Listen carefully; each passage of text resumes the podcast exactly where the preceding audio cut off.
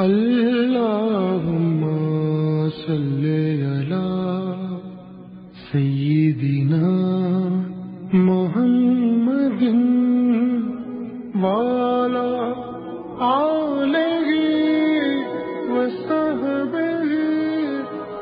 ہدایت کی ایک ہنسی شفق لے کر میرے مصطفیٰ میرے مصطفیٰ کفر کے اندھیروں میں نور کا طبق لے کر میرے مصطفیٰ میرے مصطفیٰ. ار رحیق المختوم ایپیسوڈ چھبیس. مدنی زندگی میں دعوت و جہاد کے مرحلے. مدنی عہد کو تین مرحلوں پر تقسیم کیا جا سکتا ہے. پہلا مرحلہ اسلامی معاشرے کی تاسیس اور اسلامی دعوت کے قابو پانے کا مرحلہ. اس میں فتنے اور اضطرابات برپا کیے گئے، اندر سے رکاوٹیں کھڑی کی گئیں اور باہر سے دشمنوں نے مدینے کو صف ہستی سے مٹانے اور دعوت کو بے خبن سے اکھاڑنے کے لیے چڑھائیاں کیں. یہ مرحلہ مسلمانوں کے غلبے اور صورتحال پر ان کے قابو پانے کی صورت میں صلح حدیبیہ ذی قعدہ چھ ہجری پر ختم ہو جاتا ہے. دوسرا مرحلہ جس میں بت پرست قیادت کے ساتھ صلح ہوئی، شاہان عالم کو اسلام کی دعوت دی گئی اور سازشوں کے اطراف کا خاتمہ کیا گیا. یہ مرحلہ فتح مکہ رمضان آٹھ ہجری پر منتہی ہوتا ہے. تیسرا مرحلہ جس میں خلقت اللہ کے دین میں فوج در فوج داخل ہوئی. یہی مرحلہ مدینے میں قوموں اور قبیلوں کے وفود کی آمد کا بھی مرحلہ ہے. یہ مرحلہ رسول اللہ صلی اللہ علیہ وسلم کی حیات مبارکہ کے آخر یعنی ربیع الاول گیارہ ہجری تک کو محیط ہے. پہلا مرحلہ ہجرت کے وقت مدینہ کے حالات. ہجرت کا مطلب صرف یہی نہیں تھا کہ فتنے اور تمسخر کا نشانہ بننے سے نجات حاصل کر لی جائے، بلکہ اس میں یہ مفہوم بھی شامل تھا کہ ایک پرامن علاقے کے اندر ایک نئے معاشرے کی تشکیل میں تعاون کیا جائے. اسی لیے ہر صاحب استطاعت مسلمان پر فرض قرار پایا تھا کہ اس وطن جدید کی تعمیر میں حصہ لے اور اس کی پختگی، حفاظت اور رفعت شان میں اپنی کوشش صرف کرے.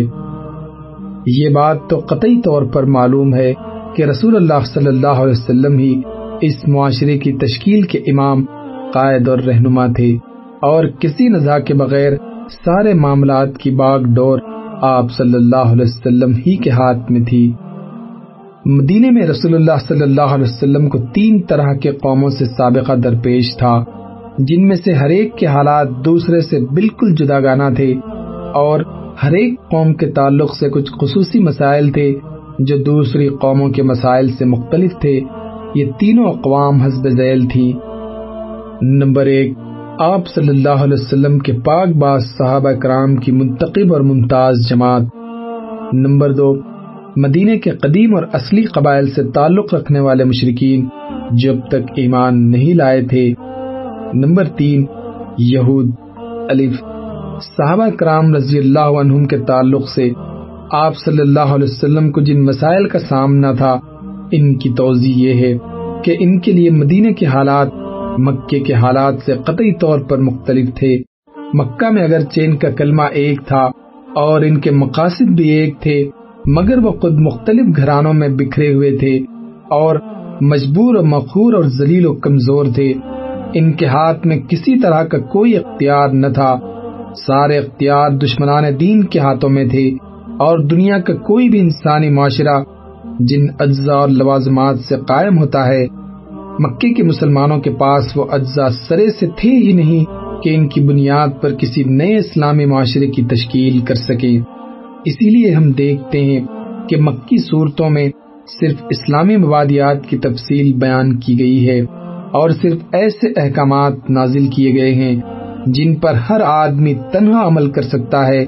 اس کے علاوہ نیکی بھلائی اور مکارم اخلاق کی ترغیب دی گئی اور رذیل و ذلیل کاموں سے بچنے کی تاکید کی گئی. اس کے برخلاف مدینے میں مسلمانوں کی زمام کار پہلے ہی دن سے خود ان کے اپنے ہاتھ میں تھی. ان پر کسی دوسرے کا تسلط نہ تھا. اس لیے وقت آ گیا تھا کہ مسلمان تہذیب و عمرانیات، معاشیات و اقتصادیات، سیاست و حکومت اور صلح و جنگ کے مسائل کا سامنا کریں اور ان کے لیے حلال و حرام اور عبادات و اخلاق وغیرہ مسائل زندگی کی بھرپور تنقیح کی جائے۔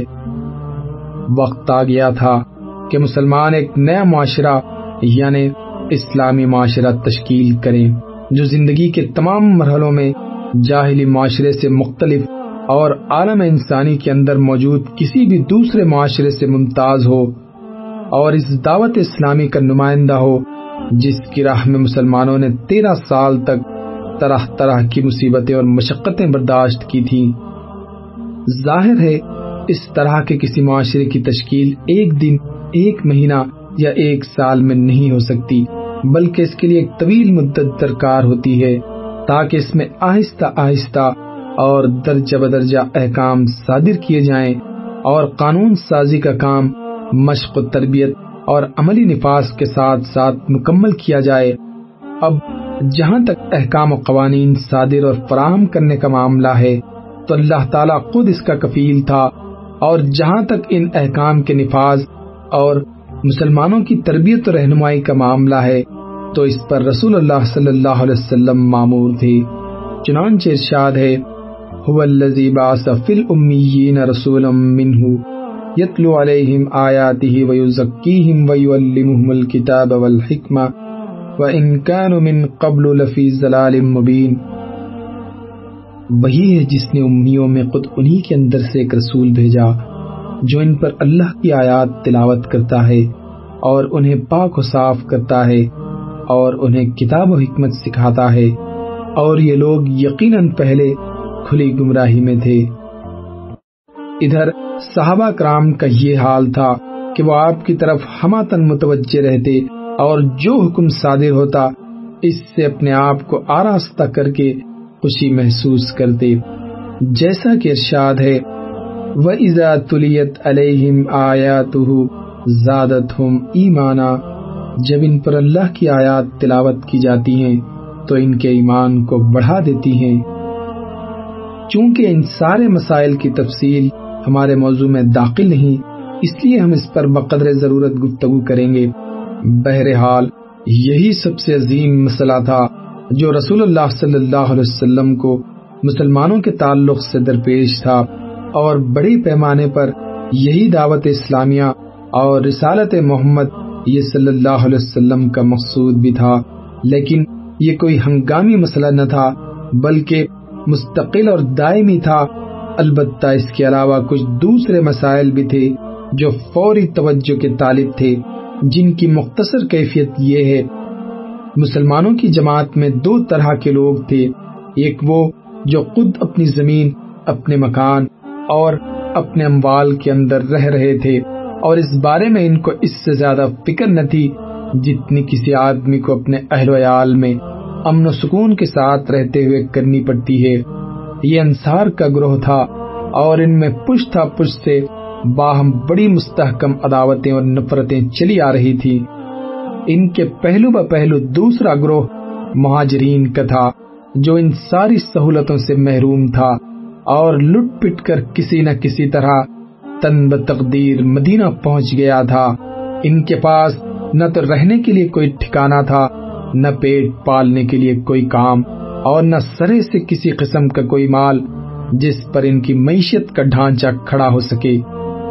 پھر ان پناہ گیر مہاجرین کی تعداد کوئی معمولی بھی نہ تھی اور ان میں دن بدن اضافہ ہی ہو رہا تھا، کیونکہ اعلان کر دیا گیا تھا جو کوئی اللہ اور اس کے رسول پر ایمان رکھتا ہے وہ ہجرت کر کے مدینہ آ جائے، اور معلوم ہے کہ مدینے میں نہ کوئی بڑی دولت تھی نہ آمدنی کے ذرائع و وسائل، چنانچہ مدینے کا اقتصادی توازن بگڑ گیا، اور اسی تنگ ترشی میں اسلام دشمن طاقتوں نے بھی مدینے کا تقریباً اقتصادی بائیکاٹ کر دیا، جس سے درآمدات بند ہو گئیں اور حالات انتہائی سنگین ہو گئے۔ دوسری قوم یعنی مدینے کے اصل مشرک باشندے، ان کا حال یہ تھا کہ انہیں مسلمانوں پر کوئی بالادستی حاصل نہ تھی، کچھ مشرکین شک و شبے میں مبتلا تھے اور اپنے آبائی دین کو چھوڑنے میں تردد محسوس کر رہے تھے، لیکن اسلام اور مسلمانوں کے خلاف اپنے دل میں کوئی عداوت اور داؤ گھات نہیں رکھ رہے تھے۔ اس طرح کے لوگ تھوڑے ہی عرصے کے بعد مسلمان ہو گئے اور خالص اور پکے مسلمان ہوئے۔ اس کے برخلاف کچھ مشرکین ایسے تھے جو اپنے سینے میں رسول اللہ صلی اللہ علیہ وسلم اور مسلمانوں کے خلاف سخت کینہ و عداوت چھپائے ہوئے تھے، لیکن انہیں مد مقابل آنے کی جرأت نہ تھی، بلکہ حالات کے پیش نظر آپ صلی اللہ علیہ وسلم سے محبت و خلوص کے اظہار پر مجبور تھے۔ ان میں سر فہرست عبداللہ بن ابی ابن سلول تھا۔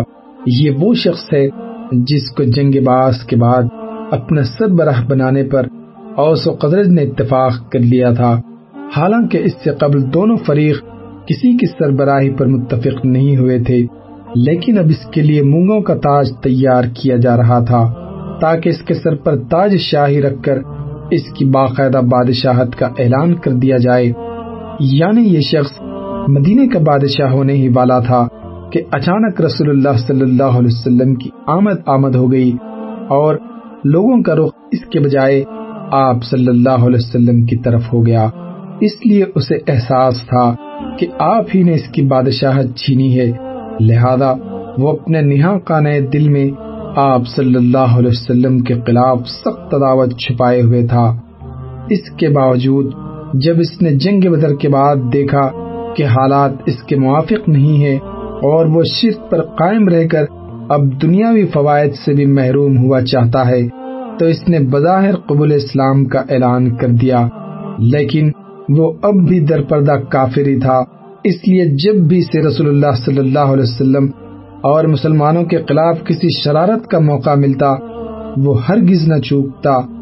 اس کے ساتھ عموماً وہ روسا تھے جو اس کی بادشاہت کے زیر سایہ بڑے بڑے مناصب کے حصول کی توقع باندھے بیٹھے تھے، مگر اب انہیں اس سے محروم ہو جانا پڑا تھا۔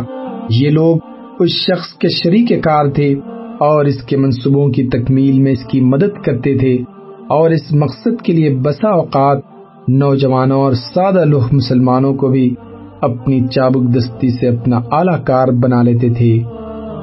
تیسری قوم تیسری قوم یہودی تھی، جیسا کہ گزر چکا ہے۔ یہ لوگ اشوری اور رومی ظلم و جبر سے بھاگ کر حجاز میں پناہ گزیں ہو گئے تھے۔ یہ درحقیقت عبرانی تھے، لیکن حجاز میں پناہ گزیں ہونے کے بعد ان کی بذاقتہ زبان اور تہذیب وغیرہ بالکل عربی رنگ میں رنگ گئی، یہاں تک کہ ان کے قبیلوں اور افراد کے نام بھی عربی ہو گئے تھے، اور ان کے اور عربوں کے آپس میں شادی بیاہ کے رشتے بھی قائم ہو گئے۔ لیکن ان سب کے باوجود ان کی نسلی عصبیت برقرار تھی اور وہ عربوں میں مدغم نہ ہوئے، بلکہ اپنی اسرائیلی یہودی قومیت پر فخر کرتے تھے اور عربوں کو انتہائی حقیر سمجھتے تھے، حتیٰ کہ انہیں امی کہتے تھے، جس کا مطلب ان کے نزدیک یہ تھا بدو، بحشی، رذیل، پسماندہ اور اچھوت۔ ان کا عقیدہ تھا کہ عربوں کا مال ان کے لیے مباح ہے، جیسے چاہیں کھائیں، چنانچہ اللہ کا ارشاد ہے قالوا الیس علینا فی الامیین سبیل، انہوں نے کہا ہم پر امیوں کے معاملے میں کوئی راہ نہیں، یعنی امیوں کا مال کھانے میں ہماری کوئی پکڑ نہیں۔ ان یہودیوں میں اپنے دین کی اشاعت کے لیے کوئی سرگرمی نہیں پائی جاتی۔ لے دے کر ان کے پاس دین کی جو پونجی رہ گئی تھی وہ تھی فالگیری، جادو اور جھاڑ پھونک وغیرہ۔ انہی چیزوں کی بدولت وہ اپنے آپ کو صاحب علم و فضل اور روحانی قائد و پیشوا سمجھتے تھے۔ یہودیوں کو دولت کمانے کے فنون میں بڑی مہارت تھی، غلے، کھجور، شراب اور کپڑے کی تجارت انہی کے ہاتھ میں تھی۔ یہ غلے، کپڑے اور شراب درآمد کرتے تھے اور کھجور برآمد کرتے تھے۔ اس کے علاوہ بھی ان کے مختلف کام تھے جن میں وہ سرگرم رہتے تھے۔ وہ اموال تجارت میں عربوں سے دوگنا تین گنا منافع لیتے تھے اور اسی پر بس نہ کرتے تھے، بلکہ وہ سود خور بھی تھے۔ اس لیے وہ عرب شیوخ اور سرداری کو سودی قرض کے طور پر بڑی بڑی رقمیں دیتے تھے، جنہیں یہ سردار حصول شہرت کے لیے اپنی مداح سرائی کرنے والے شعراء وغیرہ پر بالکل فضول اور بے دریغ خرچ کر دیتے۔ ادھر یہود ان رقموں کے عوض ان سرداروں سے ان کی زمینیں، کھیتیاں اور باغات وغیرہ گروی رکھوا لیتے اور چند سال گزرتے گزرتے ان کے مالک بن بیٹھتے۔ یہ لوگ دسیسہ کاریوں، سازشوں اور جنگ و فساد کی آگ بھڑکانے میں بھی بڑے ماہر تھے۔ ایسی باریکی سے ہمسایہ قبائل میں دشمنی کے بیج بوتے اور ایک کو دوسرے کے خلاف بھڑکاتے کہ ان قبائل کو احساس تک نہ ہوتا۔ اس کے بعد ان قبائل میں پہم جنگ برپا رہتی، اور اگر خدا نخواستہ جنگ کی آگ سرد پڑتی دکھائی دیتی تو یہود کی خفیہ انگلیاں پھر حرکت میں آ جاتی اور جنگ پھر بھڑک اٹھتی۔ کمال یہ تھا کہ یہ لوگ قبائل کو لڑا بھڑا کر چپ چاپ کنارے بیٹھے رہتے اور عربوں کی تباہی کا تماشا دیکھتے، البتہ بھاری بھرکم سودی قرض دیتے رہتے تاکہ سرمایہ کی کمی کے سبب لڑائی بند نہ ہونے پائے، اور اس طرح دوہرا نفع کماتے رہتے۔ ایک طرف اپنی یہودی جمعیت کو محفوظ رکھتے اور دوسری طرف سود کا بازار ٹھنڈا نہ پڑنے دیتے، بلکہ سود در سود کے ذریعے بڑی بڑی دولت کماتے۔ یثرب میں ان یہود کے تین مشہور قبیلے تھے۔ نمبر ایک بنو قینقاع، یہ قزرج کے حلیف تھے اور ان کی آبادی مدینے کے اندر ہی تھی۔ نمبر دو بنو نذیر، نمبر تین بنو قریظہ۔ یہ دونوں قبیلے اوس کے حلیف تھے اور ان دونوں کی آبادی مدینے کے اطراف میں تھی۔ ایک مدت سے یہی قبائل اوس و خزرج کے درمیان جنگ کے شعلے بھڑکا رہے تھے اور جنگ باعث میں اپنے اپنے حلیفوں کے ساتھ خود بھی شریک ہوئے تھے۔ فطری بات ہے کہ ان یہود سے اس کے سوا کوئی اور توقع نہیں کی جا سکتی تھی کہ یہ اسلام کو بغض و عداوت کی نظر سے دیکھیں، کیونکہ پیغمبر ان کی نسل سے نہ تھے کہ ان کی نسلی عصبیت کو، جو ان کی نفسیات اور ذہنیت کا جز بنی ہوئی تھی، سکون ملتا۔ پھر اسلام کی دعوت ایک صالح دعوت تھی جو ٹوٹے ہوئے دلوں کو جوڑتی تھی، بغض و دعوت کی آگ بجھاتی تھی، تمام معاملات میں امانت داری برتنے اور پاکیزہ اور حلال مال کھانے کی پابند بناتی تھی۔ اس کا مطلب یہ تھا کہ اب یثرب کے قبائل آپس میں جڑ جائیں گے اور ایسی صورت میں لازماً وہ یہود کے پنجوں سے آزاد ہو جائیں گے، لہٰذا ان کی تاجرانہ سرگرمی مان پڑ جائے گی اور وہ اس سودی دولت سے محروم ہو جائیں گے جس پر ان کی مالداری کی چکی گردش کر رہی تھی، بلکہ یہ بھی اندیشہ تھا کہ کہیں یہ قبائل بیدار ہو کر اپنے حساب میں وہ سودی اموال بھی داخل نہ کر لیں جنہیں یہود نے ان سے بلا عوض حاصل کیا تھا، اور اس طرح وہ ان زمینوں اور باغات کو واپس نہ لے لیں جنہیں سود کے ضمن میں یہودیوں نے ہتھیا لیا تھا۔ جب سے یہود کو معلوم ہوا تھا کہ اسلامی دعوت یثرب میں اپنی جگہ بنانا چاہتی ہے، تب ہی سے انہوں نے ان ساری باتوں کو اپنے حساب میں داخل کر رکھا تھا۔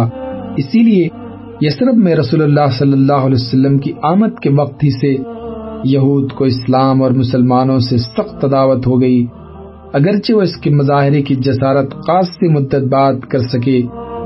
اس کیفیت کا بہت صاف صاف پتہ ابن اسحاق کے بیان کیے ہوئے ایک واقعے سے لگتا ہے۔ ان کا ارشاد ہے کہ مجھے ام المومنین حضرت صفیہ بنت حیی بن اخطب رضی اللہ عنہ سے روایت ملی ہے کہ انہوں نے فرمایا، میں اپنے والد اور چچا ابو یاسر کی نگاہ میں اپنے والد کی سب سے چہیتی اولاد تھی۔ میں چچا اور والد سے جب کبھی ان کی کسی بھی اولاد کے ساتھ ملتی تو وہ اس کے بجائے مجھے ہی اٹھاتے۔ جب رسول اللہ صلی اللہ علیہ وسلم تشریف لائے اور قبا میں بنو عمر بن عوف کے یہاں نزول فرما ہوئے تو میرے والد حی بن اخطب اور میرے چچا ابو یاسر آپ صلی اللہ علیہ وسلم کی خدمت میں صبح تڑکے حاضر ہوئے اور غروب آفتاب کے وقت واپس آئے، بالکل تھکے ماندے، گرتے پڑتے، لڑکھڑاتی چال چلتے ہوئے۔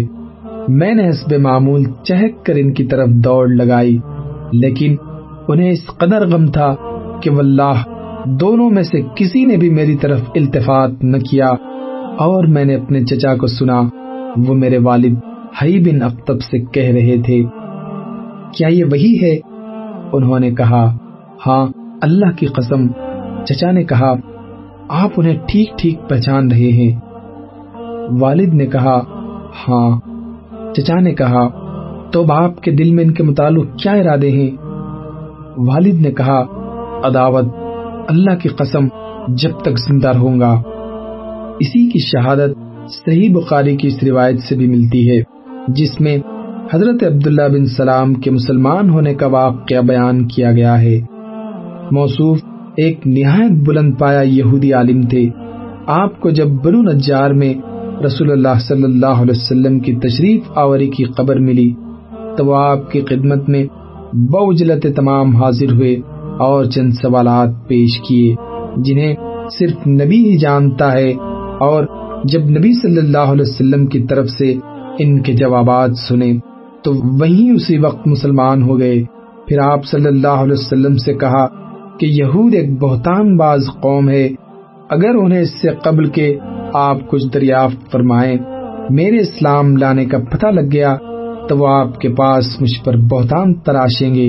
لہٰذا رسول اللہ صلی اللہ علیہ وسلم نے یہود کو بلا بھیجا، وہ آئے اور ادھر عبداللہ بن سلام گھر کے اندر چھپ گئے تو رسول اللہ صلی اللہ علیہ وسلم نے دریافت فرمایا کہ عبداللہ بن سلام تمہارے اندر کیسے آدمی ہے؟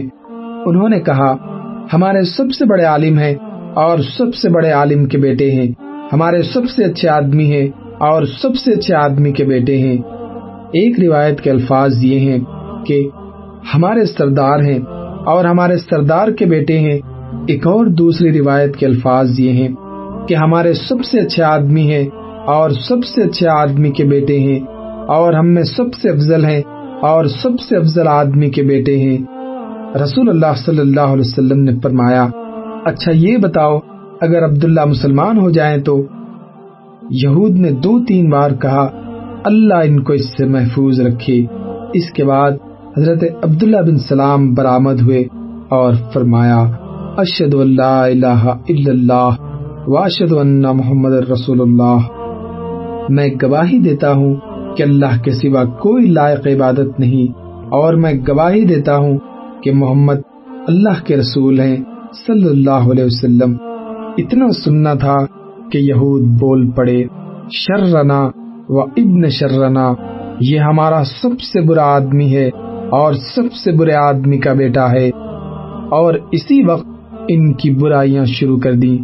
ایک روایت میں ہے کہ اس پر حضرت عبداللہ بن سلام نے فرمایا، اے جماعت یہود، اللہ سے ڈرو، اس اللہ کی قسم جس کے سوا کوئی معبود نہیں۔ تم لوگ جانتے ہو کہ آپ صلی اللہ علیہ وسلم اللہ کے رسول ہیں اور آپ صلی اللہ علیہ وسلم حق لے کر تشریف لائے ہیں، لیکن یہودیوں نے کہا کہ تم جھوٹ کہتے ہو۔ یہ پہلا تجربہ تھا جو رسول اللہ صلی اللہ علیہ وسلم کو یہود کے متعلق حاصل ہوا اور مدینے میں داخلے کے پہلے ہی دن حاصل ہوا۔ یہاں تک جو کچھ ذکر کیا گیا یہ مدینے کے داخلی حالات سے متعلق تھا۔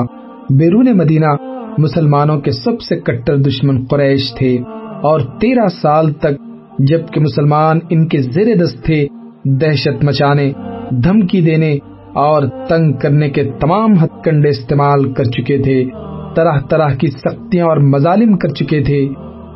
منظم اور وسیع پروپیگنڈے اور نہایت صبر آزما نفسیاتی حربے استعمال میں لا چکے تھے۔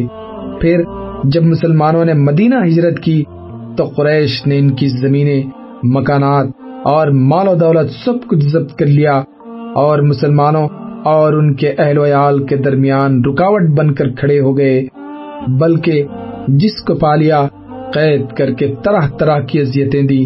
پھر اسی پر بس نہ کیا بلکہ سربراہ دعوت حضرت محمد صلی اللہ علیہ وسلم کو قتل کرنے اور آپ کی دعوت کو بے خبن سے اکھاڑنے کے لیے خوفناک سازشیں کی، اور اسے روبہ عمل لانے کے لیے اپنی ساری صلاحیتیں صرف کر دیں۔